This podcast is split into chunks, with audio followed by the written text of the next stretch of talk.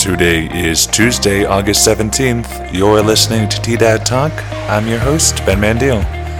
The weather is expected to be sunny with a high near 89 today, with widespread haze due to smoke from the western wildfires.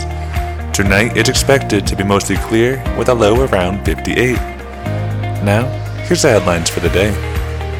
At least two Good Samaritans stopped to help a vehicle Friday, August 13th that had flipped onto its roof just north of the Raton Trinidad border on I 25. Witnesses reported that about 10 people stopped to help and that the two victims, a man and a woman, reported minor pains.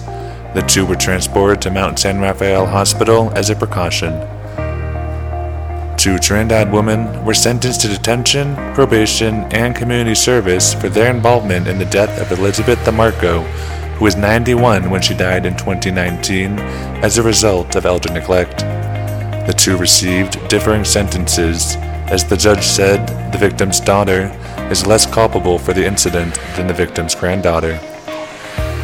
Centennial School District Reorganized 1 is investing $3 million to connect kids' homes to the internet.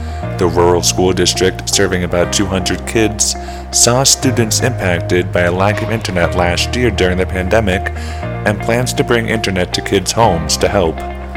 Moving forward, the project plans to connect kids to internet across the San Luis Valley.